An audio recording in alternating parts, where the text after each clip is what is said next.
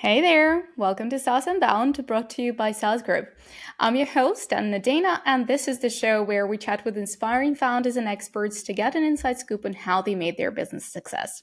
And here with me today is Esben Friis Jensen, co founder and chief growth officer at Userflow, a no code tool for building customized in app tours, checklists, and surveys. Userflow was able to bootstrap to over 500 customers and millions in ARR with just a team of three. And well, who doesn't want to know how you did it? so, super excited to have you here. Yeah, no, it's my pleasure. Uh, thanks for having me here on the show. Sure. Okay. Well, and uh, first of all, uh, this is your not your first rodeo, right? Uh, you've had businesses before, uh, but this one went in a totally different direction with a totally different, you know, team and uh, just the whole setting. So, how did you get here? Can we dig into your background a bit? Yeah, sure. So uh, I'm or, originally from Denmark, uh, Copenhagen, um, but uh, and I used to work as a consultant in a big consultancy company, Accenture. Uh, but then back in 2013, I, me and three friends from Denmark decided to start a company. Uh, so we moved to the US to join an accelerator, uh, and then we just ended up staying there uh, that company was called Cobalt, uh, and it's a cybersecurity uh, software as a service company that today is Series B, closing in on a Series C, 200 plus employees, still doing great. Um, oh. And I was there for eight years, and then I decided I wanted to get back to the startup uh, kind of world, startup roots, uh, and uh, so I joined my my friend Sebastian in uh, starting a new company called Userflow, uh, and this time we were not going to raise capital; we were going to do it a bit differently, and it's been a lot of fun. Okay, that's quite a ride. So, uh, how do you go from raising and, uh, as far as I remember, Cobalt raised thirty-seven million the last time yeah. you raised. Yeah, right? oh, so that's the total. Yeah, yeah, I think they raised thirty-seven in total. Uh, yeah, no, I think when when we started Cobalt, um, we we saw that as the only avenue, right? We didn't know about bootstrapping, and we were first-time founders, uh, so it was all new and the fundraising route was kind of that was the only way to do to do a tech startup uh, back then. Uh, nobody was right, talking about te- bootstrapping. exactly. Um, so we we did the accelerator. We pitched. We raised an angel round, and then a seed round, and then a A round, and a B round. Right. Um, so we we went on that traditional VC journey. Um, I would say one thing we didn't do, which I, we've seen a, a lot of companies do uh, at least two years ago. Uh, but we also saw back then we didn't go out and raise like a huge round of money in, in one go um, uh, before we had product market fit. It was more like gradual kind of uh, fundraisers, um, and in that way, we actually avoided raising on the wrong uh, product market fit model. Uh, we actually ended up pivoting pivoting from one model to another and I think it would have been a lot harder to do that if we had raised like a huge round of money uh, on a big valuation on the on the old model. Right. Oh, I, I hear a lot of founders say that, like, thank God we didn't go and raise money two years ago. And like everyone's yeah. kind of just uh remembering how easy it was but then you know the just the backlash that it's getting right now it's, just, it's super crazy. Uh, but okay so userflow went in a di- totally different direction. What was the biggest um, oh my god moment uh, when you when you started bootstrapping uh, I mean, for us, it's it's been a kind of step by step journey. I think our biggest advantage, both Sebastian and I, are second time founders. Um, so we knew a lot of stuff, uh, so so we we went into it believing in ourselves that we could do it and, and bootstrap the business. But of course, it was surprising that we could grow at the same rate as a VC-backed company. Uh, and uh, yeah so i think that was probably the biggest surprise uh, that that we were able to do that without having to go out and hire a lot of people uh, as you hmm. said we're just a team of three we're still yeah. growing, and we're not planning to hire anybody anytime soon. So. Okay. So yeah, it's been so it's it been does insane. get easier, right? The second time because I was talking to another Dane, and he was saying that you know it, it's kind of difficult to to just put a cap on this first experience and be cool with the fact that maybe the second business will not be as successful, but in your case, it is. Yeah, no, for sure. I, I definitely it's a it's 10x easier the second time. Um, you know more or less how to build, in my case, the go to market model. In Sebastian's case, how to build the baseline SaaS uh, foundation, like coding it and so on, right? So you have a lot of like learnings that you don't have to redo. Uh, and the first time we we learned all that, right? And and had to grind and you know we we didn't take the easy route. It was like we we worked a lot on things that are we, we could have automated earlier and so on. So I went into right. Userflow being able to automate a lot of stuff uh, from from early on. Okay. Oh, well, that makes sense, of course. Okay. Yeah. So, uh, how did you um, how did you come up with it in the first place? I mean, you were in a security uh, startup yeah. space, and then you went to a totally different direction. Yeah, no. So I, can tell my story of how I get into it, but also just to tell the origin story was that uh, actually my co-founder Sebastian he was building another product, which was a video kind of recording tool, and uh, he wasn't gaining a lot of traction with that. Uh, but uh, then he, as part of that, had built an onboarding journey, and everybody was asking him, "How did you build that? Can we build the same?" and so they were asking him about the onboarding journey instead of his actual product. And then he went out and looked at the market and kind of saw, okay, there's definitely a gap in the market. There's a lot of players in the market, but there was a gap in like making it easy and nice.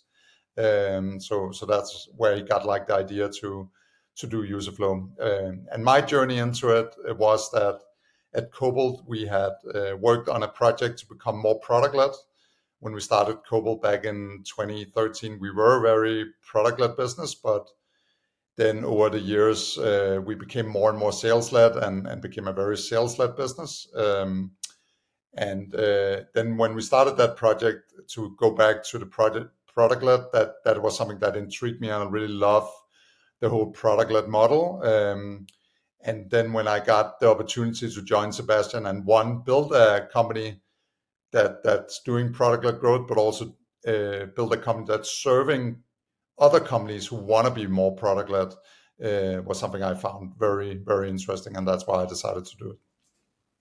That's interesting. Okay, so uh, on one hand, there is Sebastian who didn't uh, take it, you know, personally. Didn't say, "Oh my God," but you know, I- am building a different thing. Like, love it. Yeah. Yeah. and then there is you that okay, that added your own layer to it. Cool. So uh, with product led uh, growth and with product led companies, uh, I hear very polar um, opinions about how to go to market with it. So on one hand, you've got uh, startups that want to go full on build on build in public and you know just tell everything about like all the bugs all the features how you're doing it uh, uh, yeah. And on the other hand, uh, there are people that are building in private, right? And they say, you know, if you're a product led, then you have no right to put a product on the market that is not good enough for people to use right or that mm-hmm. is not good enough to solve the problem so where yeah. do you stay between those two yeah, I think we're we're somewhere in the middle. We're not like uh, build in public. Uh, we don't do that, uh, but we definitely iterate fast.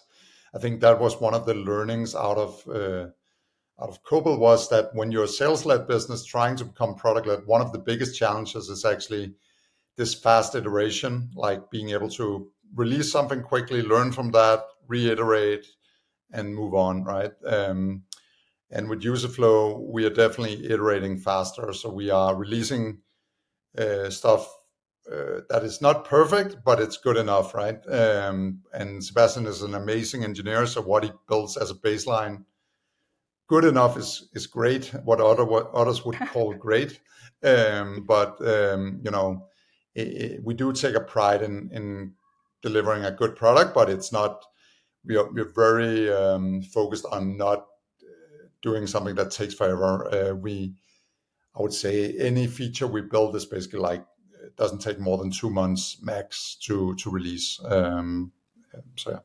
Okay. Yeah, and there were just three of you, right? So the uh, I think communication in such a small team it just it just happens. So you just you just do what what you do, uh, right? Yeah. And it also takes uh, a lot less time.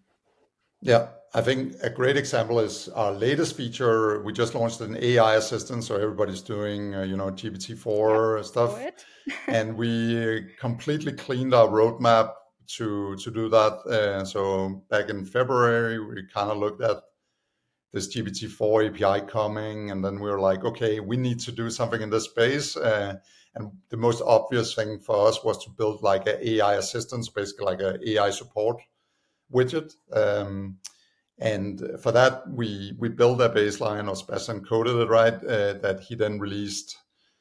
Uh, what is it now? Three weeks ago or something. Um, and now we're still iterating, right? But it took us, you know, two months to get it out, the baseline feature, and now we're still iterating on it. Um, but it was not like a. I think for many other businesses, it would have been a six month project, right? But that's that's too late in this kind of world where you need to move fast and and learn. Um, so. Yeah, yeah. I think with the with the rise of uh, ChatGPT, everyone's kind of expecting all the companies out there just magically uh, get ChatGPT on every website, every product. So yeah, yeah. I, I absolutely agree. In this space, you have to move super fast. But yeah. okay, let's talk a bit about your your customer acquisition, right? And again, with product led growth um, and not building in public, right? How yeah. did you go with that? How did you approach your first customers? Did your previous startup, your previous experience help with that? Your network, maybe? Yeah, for sure. Uh, so our very first customers were completely through network. Um, but that was like the first maybe five or 10. Uh, and from that, uh, the second batch of customers we got from Product Hunt, like a lot of other businesses, we did a Product Hunt campaign and then we got customers through that. Um, so those were like the early customers, right? And typically when the customers you get at that stage are also like smaller businesses that are great for that point in time, but in the long run, they might some of them might turn out to be great yeah. long time customers, but others are like you know very very small businesses that that uh, are great for that early phase, but they might not be the best fit for your product later on. Um, so so we got a lot of good feedback, early feedback, and a lot of those customers are still customers today. Um, but then we realized, okay, we also need like a, we didn't realize we knew we had to build a, a more sustainable go-to-market model, right? And that's where we uh, added uh, primarily SEM as a beginning. Um, so basically, like adding uh, search engine marketing via Google primarily, um, and then we also started looking at SEO. How can we improve SEO, do more content? Um, especially with the rise of product-led growth, it was perfect that we could, as a product-led business, speak about product-led growth while also serving product-led growth businesses. Um, so we could do a bit of like content around that. How do you build great product-led onboarding or product-led growth processes yeah. and so on. Um, so that's actually one thing we've been very public about is is how we go to market. Uh, I've done a whole video series about how we do product-led growth at Userflow. So we have the SEM, SEO channels, uh, but then when the user, we have a free trial. So when the user sign up, we have a great, we use Userflow and Userflow, of course. So we onboard them, get them to that yeah. initial aha moment, uh, and then they see the value right away, and and hopefully they then end up buying, right? Um, so, so it's a very product-led growth approach from the time we acquire them, basically. Right. So what what's the aha moment that that you know you're you're pushing that is your your call to action? Is it the ease of of building this or what are you looking for? Yeah, so we're we're builder tool, right? So that's uh, the ease of building is like the number one thing. Uh, so that's yeah. the very first thing we show our customers uh, when they sign up for a free trial is how fast they can build, uh, for instance, an onboarding flow with Userflow.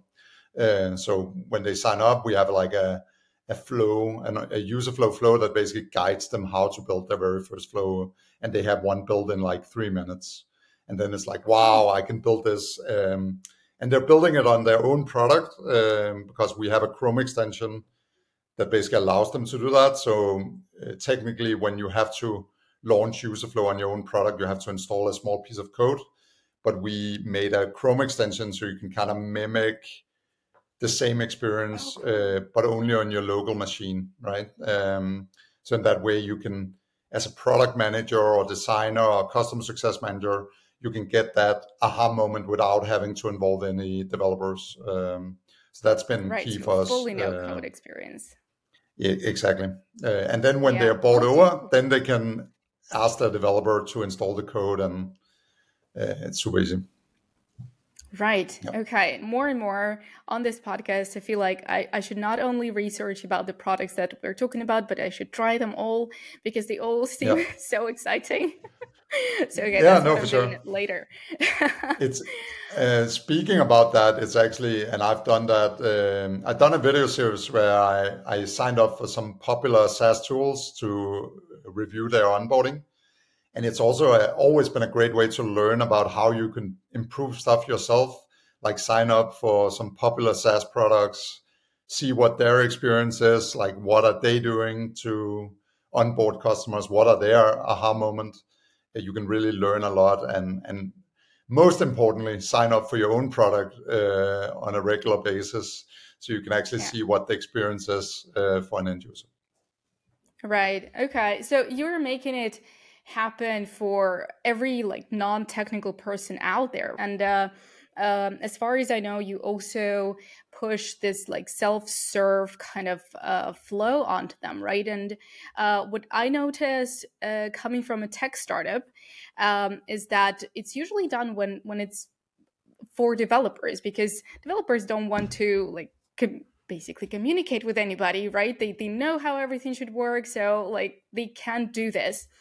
Um, this is not a developer tool. You are targeting no. very different group of people, right? So yep. why do you, uh, yeah, why do you still want it to be as self-served as, as possible? No, I think uh, developers has long been on that journey, right? But what has happened in the the SaaS industry in general, and, and not only in the SaaS industry, but in any industry, is that it's a new generation coming along, and we are some people are calling it the end user era. Uh, that you basically uh, people expect to be able to self serve. they are brought up with like digitally, and and that that has like made them made this world into a world where people expect to be able to self serve, and it's not just developers; it's everyone wanting to do that. Uh, when you go and want to try out a product, product you don't really want to schedule a demo and wait for that demo to be scheduled and then do a call and so on, right? Uh, unfortunately, I see a lot of companies who are pushing that process on their employees, right? Because they're kind of saying you need to evalu- evaluate 10 tools and then you end up in that kind of meeting process. And reality is it's almost impossible to assess a tool based on demos.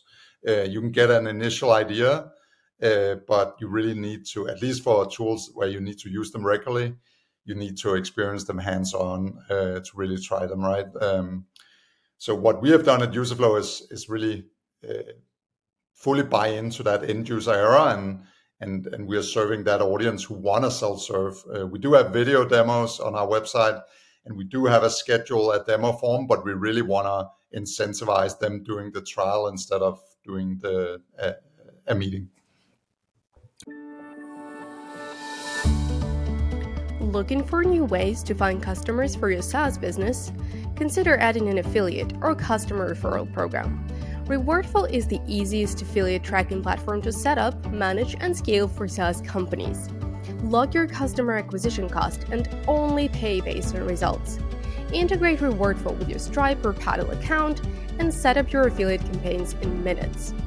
Rewardful automatically tracks referrals, calculates commissions, handles upgrades and downgrades all seamlessly in the background, whether you sell one off purchases or recurring subscriptions. Companies like Podia, Copy.ai, Baremetrics, Synthesia, and many, many more are already using Rewardful to add that sweet, sweet MRR to their businesses. Sign up now at rewardful.com for a free 14 day trial and turn your biggest fans into your best marketers. Right. Okay. And uh, coming back to uh, the fact that you're also just a three people team, right? And you've got so many customers and a ton of uh, uh money in ARR.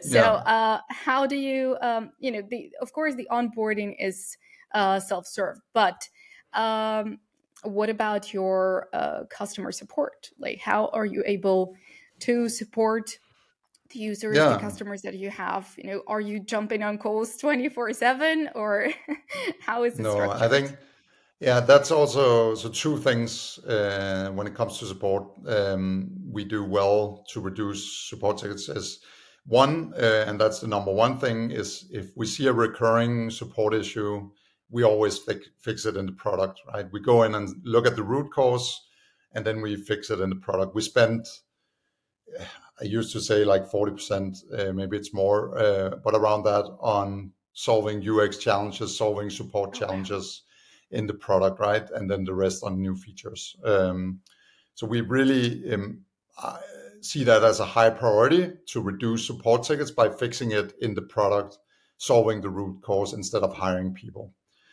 Uh, right. Then the second thing we do is we push back a lot, like because people have a tendency to say, I have a problem. Can question. we set up a call? Uh, can we set up a call to solve my problem?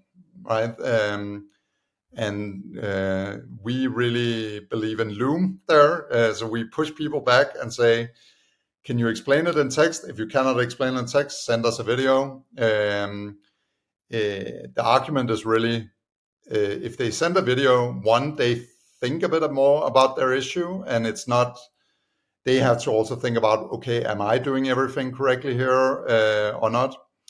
Uh, and secondly it gives us a possibility to not respond in real time in a meeting um, and have more people look at the problem if it really is a complex problem to solve right? Um, so it's really uh, i think it's benefiting everyone that you're doing it as a video instead of doing it as a meeting where people have to think on their feet to solve a problem, right? right? Um, and have to find a space in the schedule and all these different things.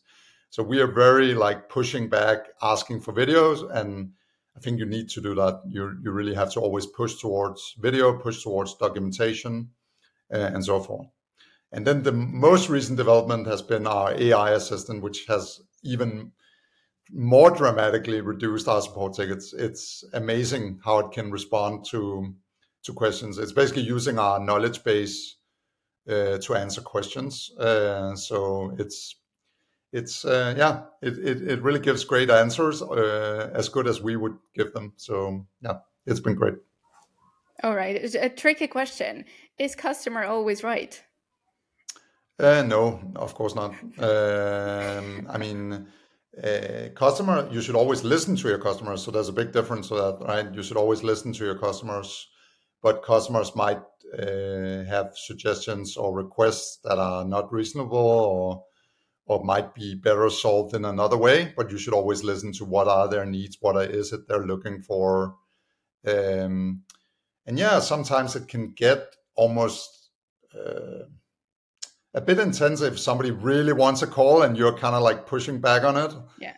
Uh, I try not to um, become too annoying, but I I do feel the need to just give them a push because I know if you don't do that, you're never going to change the behavior. Then it's just going to be another call next time, another call next time, another call next time, and it's really about changing that behavior for your customers on what they should expect when they reach out to you. Um, so it can feel a bit uncomfortable asking for those things, but in, in the long run, it it, it works.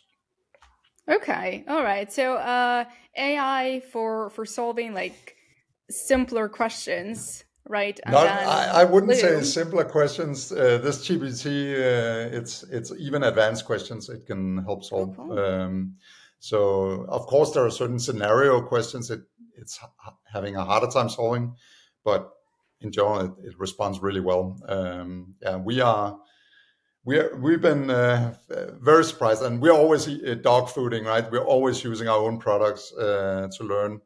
And in the beginning, it was it was uh, okay, but now it's just amazing, and and we it becomes a lot more about making your docs better, right? Like suddenly you discover gaps in your documentation because the AI can only answer based on my documentation. So um, if you have certain gaps there, then you it becomes more about doc, documentation optimization rather than uh, getting the AI adjusted, basically. Yeah, makes sense. Okay, all right. So uh, let's get back to uh, product led growth and your customer acquisition, right? It was the network first, and then uh, a bit of product hunt and a bit of everything. Uh, what's yeah. now the biggest uh, customer acquisition channel? I think it's still SEM is a big one. Uh, SEM has been really great for us, uh, but word of mouth has of course increased over time, right? Uh, if you build a great product, people will speak about that product and they will refer to their friends and and speak about it. Uh, and you can uh, empower that by having things like G2 and Capterra, where people share reviews and and and stuff like that. So that's those two channels have been great for us. And then SEO has been growing over time. SEO is this like long, hard journey, right? You yeah. you put content out there and it gets better and better, but it's a, a much more in, intangible, hard to measure journey. Um, uh, but it, it, definitely has given us a, a lot as well. Right, and obviously, uh, it seems like you're growing your personal brand really well because you know I, I, just put your name into google and then i got like 10 pages of just podcasts. So yeah, okay yeah right. no so, uh, yeah i think i mean that's the future right? Like um, we so in my view outbound is if not dead then close to dying. Uh, and with ai it's going to be even more spammy. Um, so we'll see. Um, but uh, what people started doing, uh, then we moved to LinkedIn, right? Initially, there was email outbound, then we moved to LinkedIn outbound, and that worked for a while. For Cobalt, LinkedIn outbound did wonders, right? In that era from 2013 to whenever 2018, LinkedIn right, outbound was like years. an amazing channel, right? You could like people were really like, this is a personal connection. I really want to do a demo or sign up for a product but then it became like email. People didn't want to you know they, it got spammy right? So people didn't want to look at it anymore. Uh, and what people then started moving towards was this social selling right? Like building your brand online uh, posting about real topics being authentic. Um, and that's basically also what i've been doing just being myself being authentic writing about it on various channels speaking on podcasts. So i love that because it's it's a much more authentic way to do marketing than just spamming people with a bunch of messages. True, 100% agree. Uh, all right, but, but, let's talk about retention a bit because uh, in my head, um, you know, maybe I don't know uh, the product too much, but um, well, it, it's great for for uh, building an onboarding flow. But you know, how many of those do you need? So, um, how long yeah. do customers stay with you, and you know, how do you make sure they do? Yeah. So first of all, it's a subscription model. So if you, you if you're not subscribing, uh, the flows won't run, right? So if you just build one flow and then you want it to run all the time, you need to sustain yeah. the subscription, right? Uh, but of course, we want people to use it more than that and expand their use cases and expand their usage. And the way we look at it, onboarding never ends, right? So you might build that initial welcome flow or welcome checklist uh, and onboarding guidance. But then uh, we have features such as the resource center that um, you know uh, is an always-on kind of mechanism for ongoing support. We have fe- you can do feature announcements, so you can announce new features, guide people to uh, drive those features. Um, and, and so on. So it's really onboarding never ends. And we're using all those same tools to keep our customers retained, right? Like announce new features, ongoing support, uh, make sure you are uh, constantly introducing great new things that they, uh, new shiny objects that they can uh, look at, right? Um, so, so it's it's definitely something we are very focused on the retention piece. Uh, but yeah, I mean, in general, even a, customer just building that initial onboarding can get like a ton of value from just having that running on Userflow, basically. All right. Okay. Uh, so, can you maybe share a hack that's working for you retention wise? Yeah, I think uh, for us, one one thing we so besides from using Userflow and Userflow, we also do emails. Um, and one thing we do, um, or two things I would say we do well is we have emails with like tips and tricks. Like uh, we send emails on like how you can do things smarter, uh, and we have a cadence for that. Um, we're planning to make it more personalized, but right now it's just a fixed cadence, basically giving like tips and tricks uh, on how you can get more out of Userflow. So so you get those emails like a drip campaign or or your subscription time, right? So it's not like you get everything at once, but you get like different tips um, once in a while. It's something we actually got the idea from Superhuman, where the CEO is sending those kind of emails on a regular basis. Um, so that's been great for us. And then the second thing, uh, as I've said, done a number of video series with best practices. So I see that as a scalable way to share knowledge uh, without having to do like hundreds of meetings. Then do a video series that basically explains how do you build your first onboarding, how do you uh, what is onboarding best practices, how do Userflow do product-led growth, you know these kind of things so people can sit down and learn on their own time. Uh, those kind of mechanisms have been been great for us uh, too. Yeah interesting. I think it's it's a very powerful tool when when you just show people how it's done because if you go into yeah. into a, a tool a website and it's kind of like it should be self-explanatory it's a simple tool but then yeah. if no one shows you like what buttons to click basically uh, I don't know. It still creates friction, and then you you don't want to touch it, and then it becomes just like this hanging around tool that you're never going to use. So yeah, yeah I think um, videos in, in-app onboarding, in-app onboarding guides as you can do with Userflow. That is powerful, but also yes, video will always be powerful uh, as long as you make the videos short enough so they're engaging for people to watch. Uh, then then it's good. Yeah, and on that note, I really loved like once there was a time when I thought, well, why don't I uh, try and learn development? and that went sideways, of course. But uh, yeah. I really loved how Scrimba did it. I think they've got like the most amazing onboarding experience ever when you just like, you know, it's a video, but then you can also like do stuff inside. Yeah. Uh, yeah. You know, it's it's still like such a wow experience for me that um yeah do you have that yeah i mean you can build pretty much the same with userflow uh, so yeah oh, cool. uh, you can embed okay you can embed you videos you can make it short form videos that auto start and so on. So yeah you can build really cool uh, stuff um, uh, if you have the creative creativity right? Uh, and again learn from don't invent the plate learn from what others are doing. Um, it's a great way to do it. Cool. All right. Okay uh, so um, something else i wanted to ask about bootstrapping right? Because you're bootstrapped uh, how do you manage that? Uh, you're a team of three so basically i, I would assume that uh, payroll is not your your biggest spending. Uh, correct me if i'm wrong.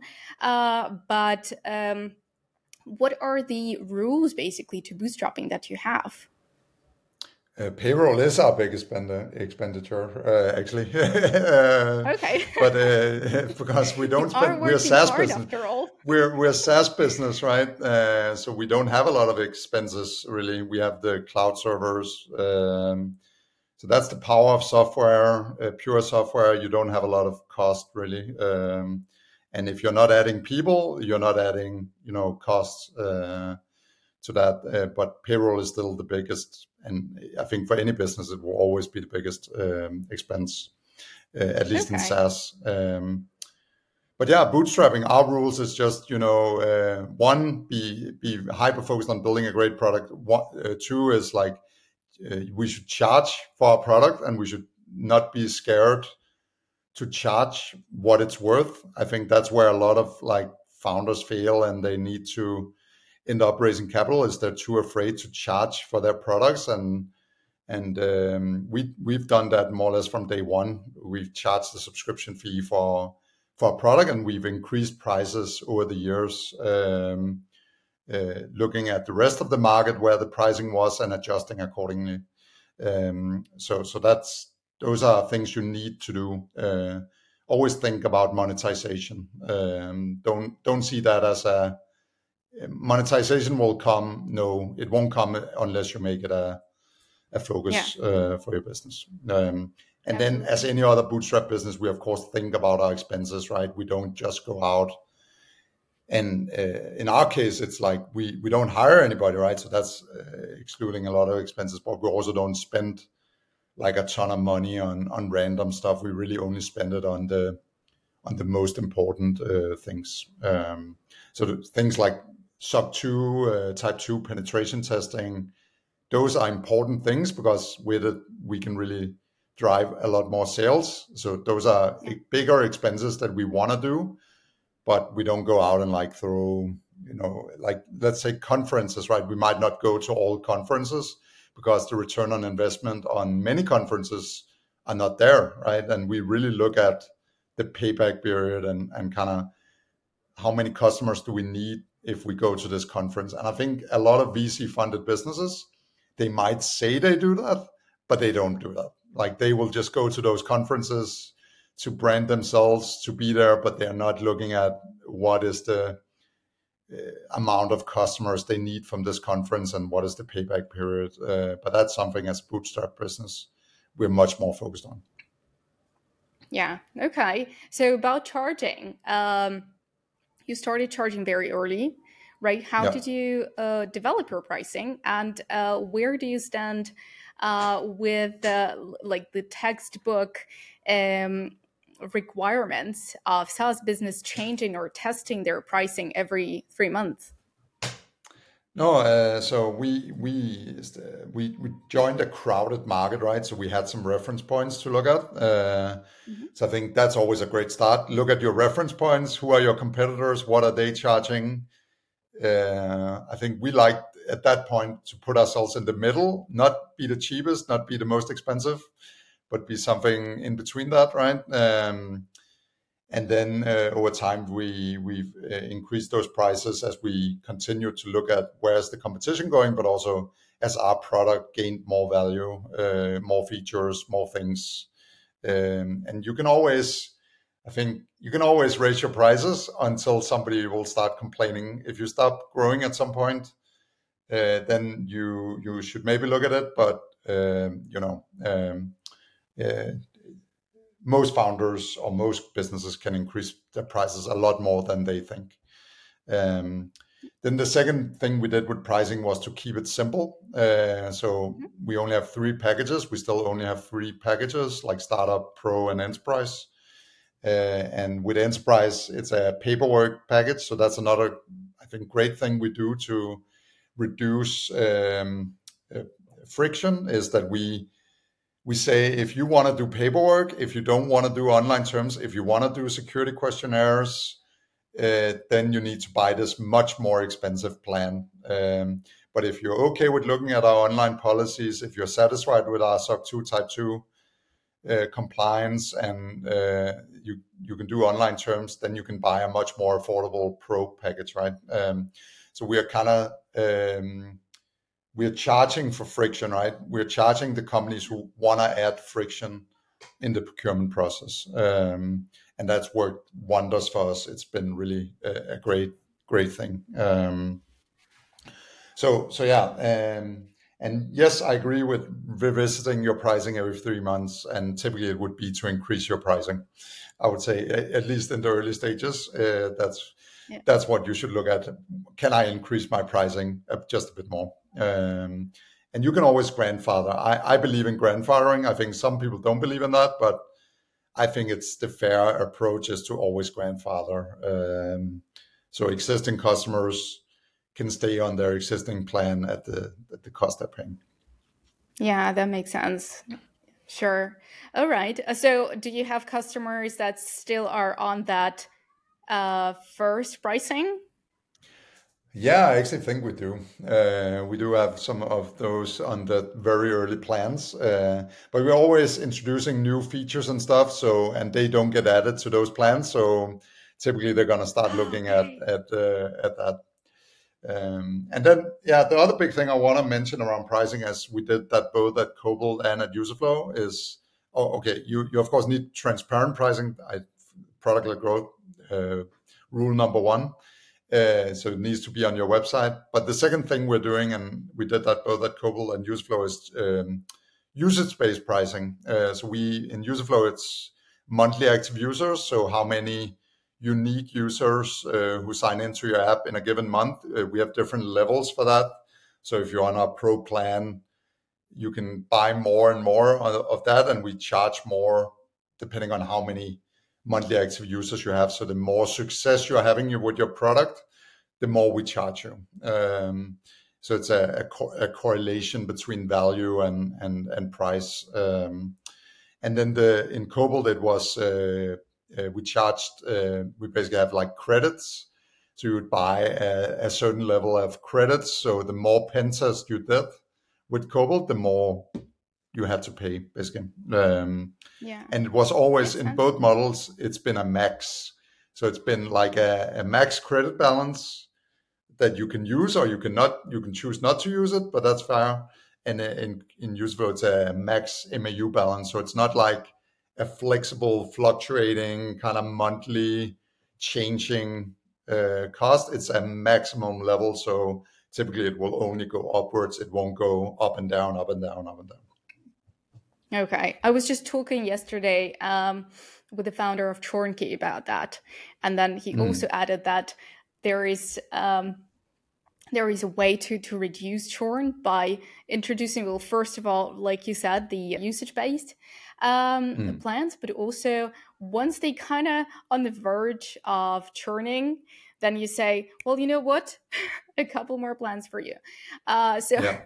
Where do you stand uh, on this point uh, do you somehow try to reduce your churn or you're okay. Yeah, I mean, of course, we want to reduce our churn, um, but we, I think we are, we're not going to solve it in the traditional SaaS way, which would be to introduce to build a customer success team, and then you know that's the classical way to reduce churn is like let's have a customer success team really handhold these customers. Let's talk so they don't churn, right? Um, and we definitely, I, I, I have to be honest, we've lost customers because we don't have a team like that because they basically never got engaged enough with the product, right? So maybe a customer success team could have kind of forced that engagement more, right? Um, the buy-in, you know. Um, yeah. But we really try to solve it with the product instead. Like, how can we get them engaged in the product with the product?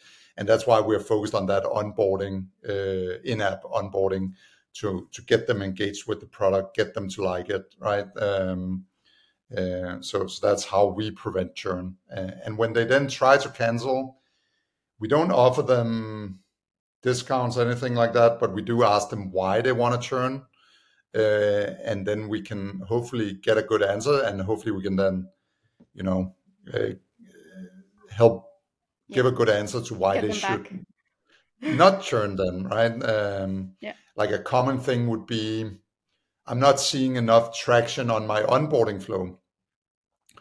And given our tool is something, it's a building tool, right? But you can build bad onboarding with Userflow, uh, right? You can take our tool and you can build really bad onboarding.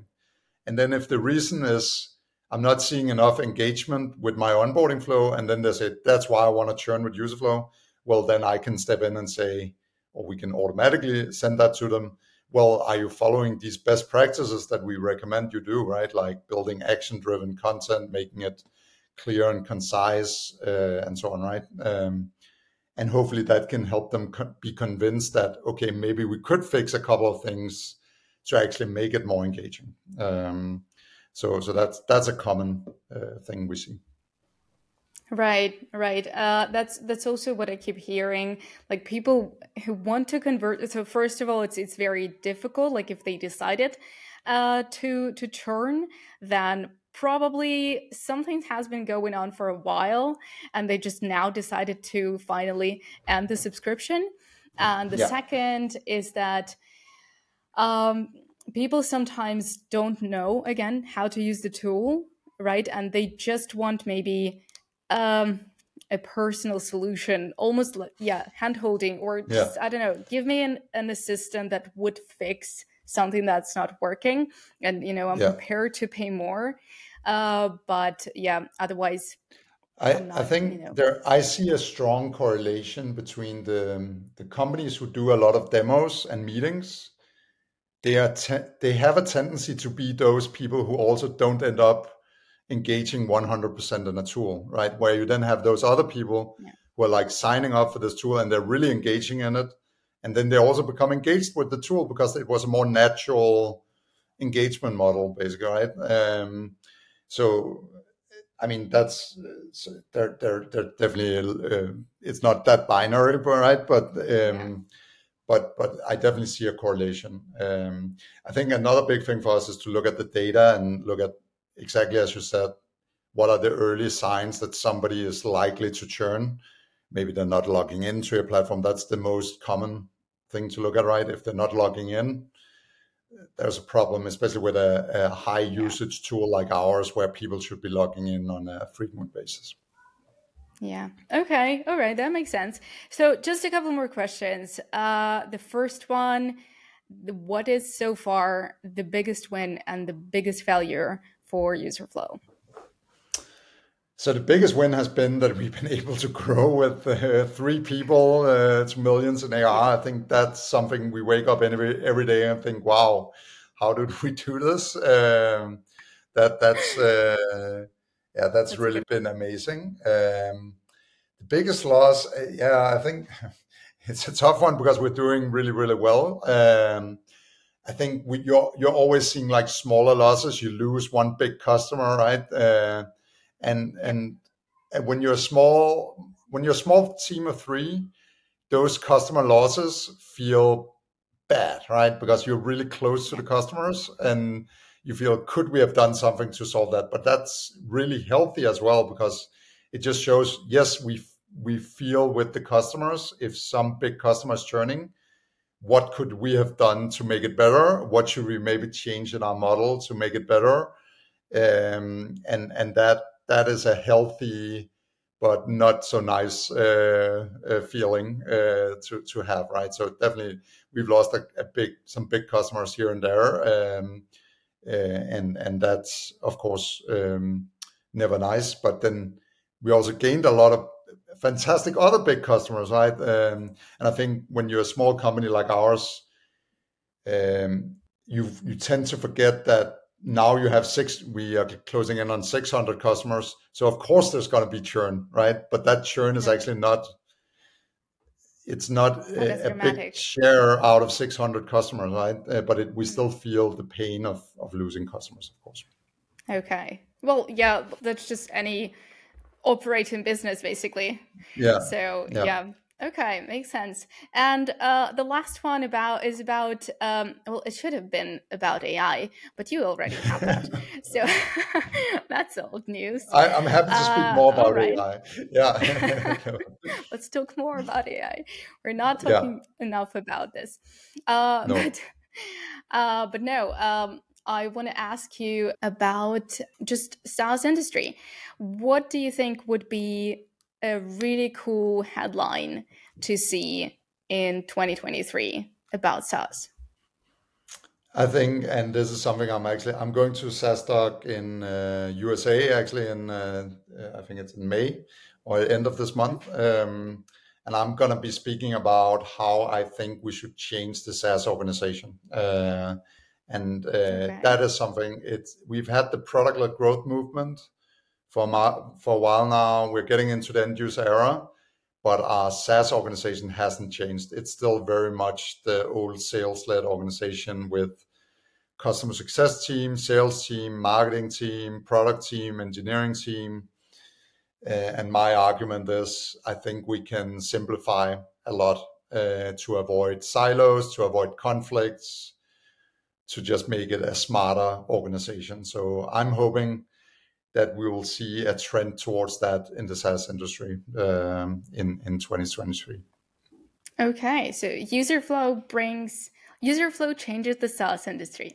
That that's the one. maybe, maybe yes. Uh, I mean, Userflow. We we are constantly trying to change the SaaS industry, but yeah, no. I think in general we we we we need to do that. I think it's also a big learning from the. Um, we had the happy days, you know, the last uh, in 2020 uh, during the COVID years, the happy SaaS days where you could money was cheap and you could you were growing at like amazing rates, and now it's a much tougher time. Um, and I think the, the the, the cheap money kind of resulted in a bad org, org structure, right? Like where you were hiring too many people, you were making too many teams that were not needed and now you need to optimize and make it more effective and smarter. Um, uh, so, so yeah, I think besides from AI, uh, I hope to uh, see some changes in the SaaS organization.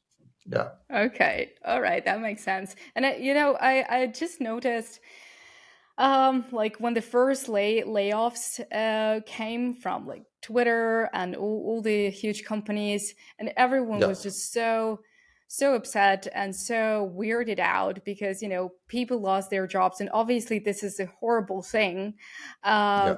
but now i see the trend especially on linkedin of people being more and more vocal about how you know the companies lost 30% of their workforce but uh, none of them died you know it no. just yeah it's it uh, kind of spoke to the fact that yeah there was over hiring uh, yeah. in the recent years, and I think people are coming to to this realization that it has to change, and uh, yeah. companies do need to be more um, optimized and more effective mm. in what they're doing. Yeah. Uh, it doesn't mean, of course, that you know I'm sympathetic to you know people losing their jobs uh, like I said, it's it's a horrible thing, but but yeah, it seems like something's got to change. Yeah, no, it's definitely a hard. Um, this, these are the things that's gonna get even harder. So I don't think like the tech industry. I definitely feel with the people who were laid off, but I also know that a lot of tech workers are not to have a hard time finding a new job because it's such a growing growing market. Uh, SaaS is still we're still in the early days of SaaS. Uh, it's just going to grow even more. Um, uh, so we're we're going to see even more jobs in the SaaS industry. So hopefully, can even it out. Uh, but I think for an individual company. Uh, I definitely also think they should optimize more, right? But then we're just going to see more companies with with uh, fewer employees, hopefully. Um, and then the other thing we'll see is AI. Uh, how is that going to change the whole labor market in general, right? That's just insane. It's hard to even yeah. believe. Now in San Francisco, where I normally live, we have driverless cars. What does that mean for the taxi industry? What does it mean for any person who had a job as a driver, right? Um, so, so yeah, it's going to be a, a, big, big paradigm change for the world. Um, and and hopefully we can find a good solution that where people can still live a good life even though uh, they might not have a job uh, due to these changes. Yeah. So we'll yeah. see. Oh, by driverless cars. Oh, so freaky. Yeah. yes, it's fun though. They're now all over San Francisco, uh, so it's it's really it's it's a lot of fun. I I live in Istanbul, and the the traffic here is just absolutely crazy and like roads but you know c- kind of similar yeah. to to san francisco i guess. Yeah. but uh just with you know people are never never um cross the road when you know the the traffic light is green. They just like do the complete opposite. So i would yeah. just you know i would love to see like a driverless tesla here. It would be madness.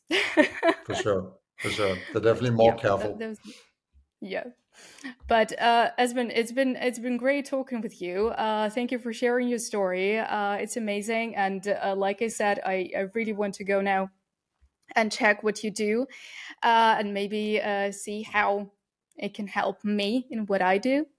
Um, yeah. Onboard guests for the podcast. yes, for sure.